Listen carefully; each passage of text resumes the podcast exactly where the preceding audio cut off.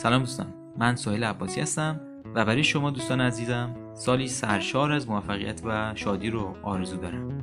از شما دعوت می‌کنم به اجرای صوتی یکی دیگر مطالب خوشفکری توجه بفرمایید. عنوان این مطلب هست گذری بر دومین جایزه چالش نوآورانه فناوری اطلاعات و ارتباطات. No kind of.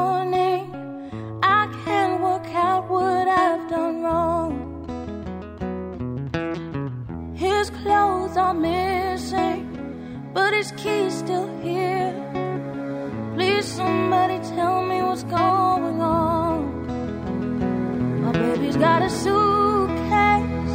He's telling me it's too late. But don't nobody, please don't ask me why. Cause all I did was love him, but I can't stop him walking. My baby's got a suitcase, please don't ask me why. What changed so quickly?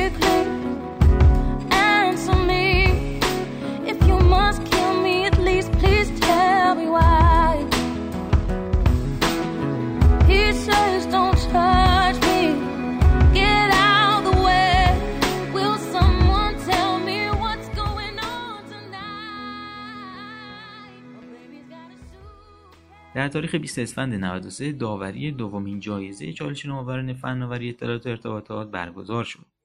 این جایزه به همت سازمان نظام سنفی رایانه استان تهران با پشتوانه مالی اجماع مجمع نظامهای سنفی کشورهای عربی در حوزه فناوری اطلاعات شکل گرفت و دومین دور اون در اسفند ماه برگزار شد. در این دوره من به عنوان عضوی از تیم داوری حضور داشتم و در روز داوری افرادی که پیشتر ایده های اونها از فیلترهای اولیه اجماع گذشته بود ایده ها و فعالیت های خودشون رو به جمعی از شرکت کنندگان تماشاچیان و داوران ارائه کردند. در روز داوری سی ارائه انجام شد و داوران پرسش های خود را از ارائه کنندگان میپرسیدند. در نهایت در پایان رویداد 15 تا از سی ایده برنده جایزه 15 میلیون تومانی شدند.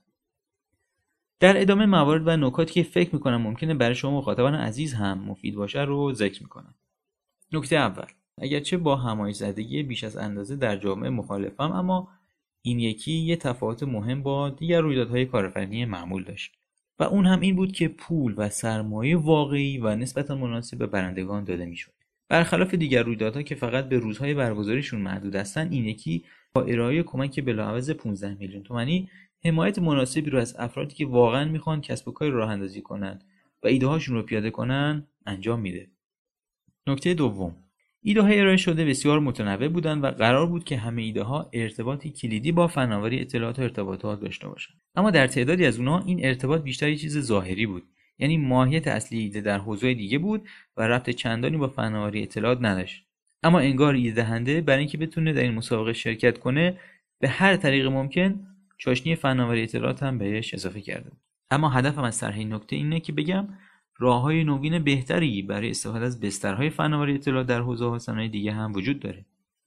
مثل اینترنت اشیا که می‌تونه کاربردهای جدید و بازارهای نوین خلق کنه.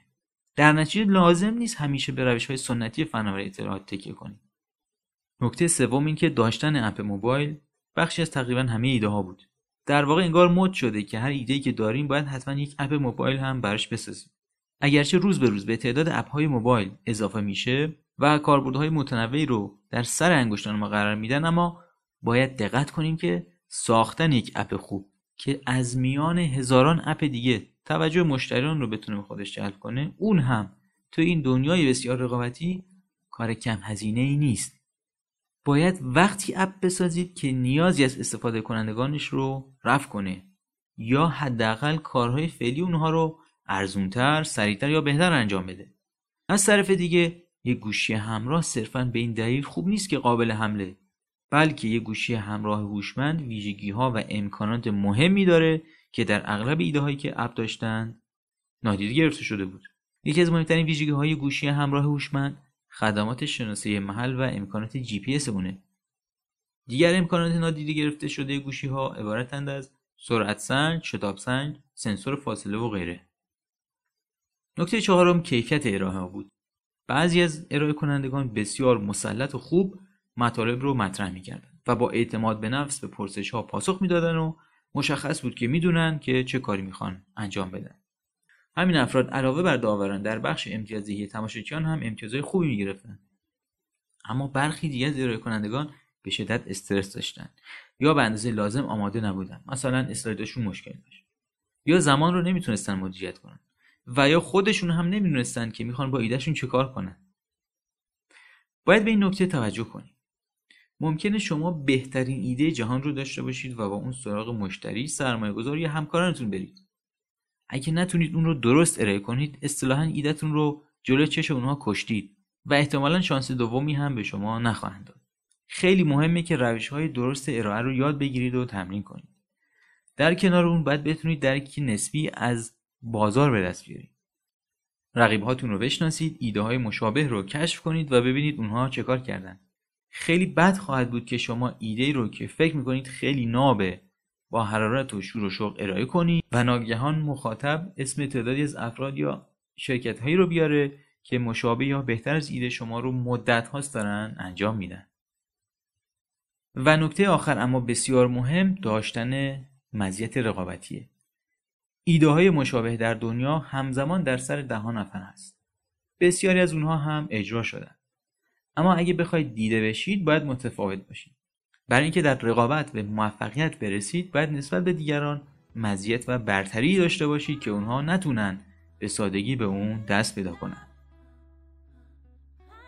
دوستان حالا نوبت شماست.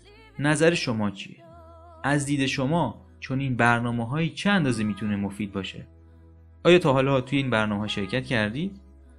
لطفا نظرات و تجربیاتتون رو با من و دیگر دوستانتون در خوشفکری در میون بذارید. از توجه شما سپاسگزارم. من سهیل عباسی هستم و شما اجرای صوتی یکی دیگر از مطالب خوشفکری رو شنید تا دیدار دیگر بدرود.